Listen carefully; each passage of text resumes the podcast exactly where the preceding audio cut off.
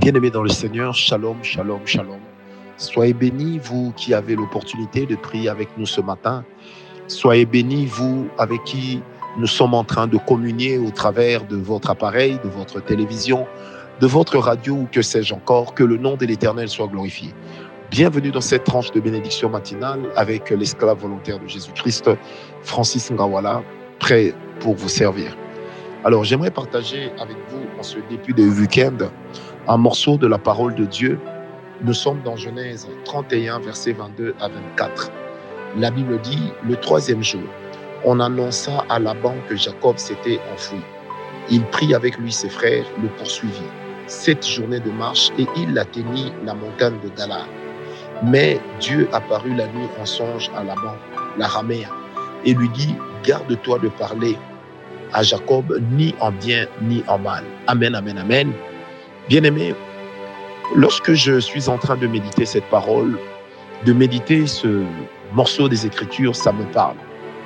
Rendez-vous compte d'une chose, c'est que l'Éternel, non seulement qu'il est en train de prendre parti pour Jacob, il est déjà en train de défendre Jacob, mais bien plus encore, bien-aimé, c'est que l'Éternel dit clairement à Laban de ne pas mal parler à Jacob et, ou encore de ne parler ni en bien ni en mal. En fait, c'est comme si l'Éternel lui demandait de ne pas se prononcer sur tout sujet concernant Jacob.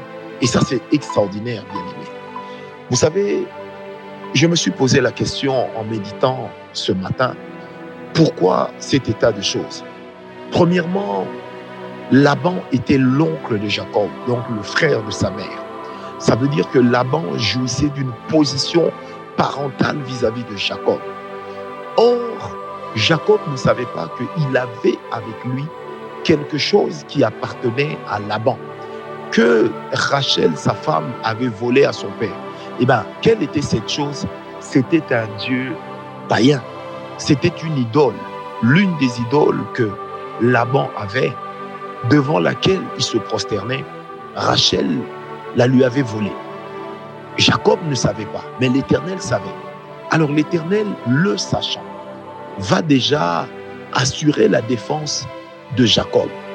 Bien-aimé, ainsi on se retrouve devant deux situations compliquées. Premièrement, la position de Laban en tant que parent de Jacob lui donne autorité de parler sur Jacob et de voir ce qu'il a dit arriver. Nous sommes dans une société traditionnelle en ce moment-là et nous sommes dans une société qui est très ancrée sur les principes spirituels. On connaît la valeur d'un parent. On sait que celui qui honore son père et sa mère vivra longtemps. On sait que le parent a dans sa bouche la capacité de créer un futur, de créer un avenir à ses enfants.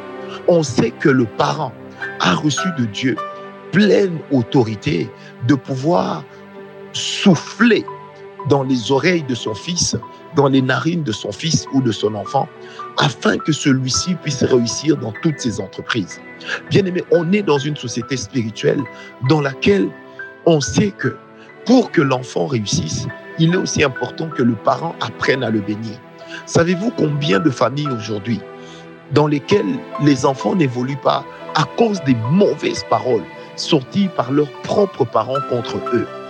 Combien de familles dans lesquelles les enfants ne peuvent évoluer à cause simplement des parents qui médisent de leurs propres enfants, qui critiquent leurs propres enfants, ou encore de ces parents qui sont en train de prier nuit et jour pour que leur enfant échoue. J'ai vu et j'ai rencontré dans ma vie des parents capables de dire à leurs enfants, on verra si tu réussiras. Si tu réussis, c'est que moi, je ne suis pas ton père, je ne suis pas ta mère, on verra, on verra. Non, bien-aimé, toi en tant que parent, même quand tu es fâché, maîtrise ta colère, bénis tes enfants. Peut-être que tes enfants ont agi avec beaucoup de légèreté, ont agi d'une manière très puérile, mais il est important que tu puisses les bénir. Peut-être que tes enfants peuvent aussi être manipulés par des mauvais esprits. Pourquoi? Parce que simplement, par cette manipulation, ces mauvais esprits peuvent à tout prix se battre pour que ce soit toi qui les maudisses. Comme ça, tu porteras la responsabilité de la mauvaise vie qu'ils auront demain. Alors, lorsque toi, tu es parent chrétien, apprends à bénir tes enfants. Apprends à protéger tes enfants par la parole de, de ta bouche. Apprends à leur ouvrir les voies. Apprends à dire que mes enfants seront bénis, mes enfants seront protégés, mes enfants n'entreront pas dans des alliances occultes, mes enfants ne communieront pas avec ce qui est du diable, au nom de Jésus. Chers parents, comprends que par les paroles de ta bouche, tu as la capacité de fermer, mais aussi d'ouvrir. Parce que la position de parent est déjà une position spirituelle. La position de parent est déjà une position qui te donne, qui t'accorde une certaine autorité, une certaine prépondérance par rapport à ce qui va arriver. Mais n'oublions pas que même tout en étant parents, nous avons Dieu qui est le parent au-dessus de nous, les parents, au nom de Jésus. Alors la deuxième des choses, bien aimé, qui est une situation compliquée pour Jacob, c'est que Rachel a volé l'idole de son père, ce que j'étais en train de dire au début. Bien aimé, or la Bible dit tu ne devras rien à personne. La Bible dit également que tu ne dois pas emprunter. Tu peux prêter, mais tu ne dois pas emprunter. N'oubliez jamais, bien aimé, la force destructrice d'une dette est incalculable. Celui à qui tu dois, tu ne sais pas ce que représente la chose que tu lui dois, ou même l'argent que tu lui dois, tu ne sais pas comment il a fait pour l'obtenir? Tu ne sais pas comment il s'est battu pour l'avoir? Tu ne sais pas quelles sont les alliances qui peuvent se cacher derrière de l'argent, derrière des simples objets? Toi, tu peux dire, voilà, ce ne sont que des simples objets inutiles. Mais attention, certains objets paraissent inutiles, mais gardent une certaine force spirituelle, capable également de détruire la vie de certaines personnes. C'est pourquoi, bien aimé, il est très important, lorsque tu as des dettes, d'apprendre à les payer. Il est très important de ne pas laisser tes dettes t'engloutir. Parce que celui à qui tu dois prend autorité sur toi. Celui à qui tu dois, il dominera sur toi s'il est de mauvais cœur et s'il est animé de mauvais esprits. Remarquez, à chaque fois que vous devez quelque chose à quelqu'un, il peut vous parler avec arrogance. Il peut vous parler avec codescendance. Ça arrive même très souvent. Mais bien aimé, ce n'est pas quelque chose, ceci dit, que nous souhaitons. Mais ce sont des choses qui arrivent. Regardez des fois vos bailleurs lorsqu'ils sont en train de vous réclamer de l'argent, de vous réclamer leur loyer. Regardez comment est-ce qu'ils agissent à votre égard.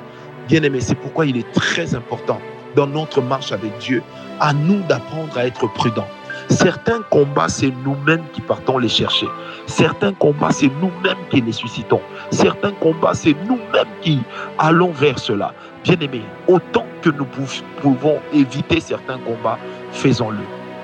Que Dieu vous bénisse, bien aimé. Que la grâce du Seigneur soit avec vous. Et comme vous l'entendez autour de moi, c'est dans des circonstances et des situations assez particulières que je suis en train de faire cette méditation, mais j'avais besoin de partager avec vous ces quelques paroles. Que Dieu vous bénisse, bien-aimés. Que la grâce du Seigneur soit votre partage. Paix et grâce chez vous. Amen.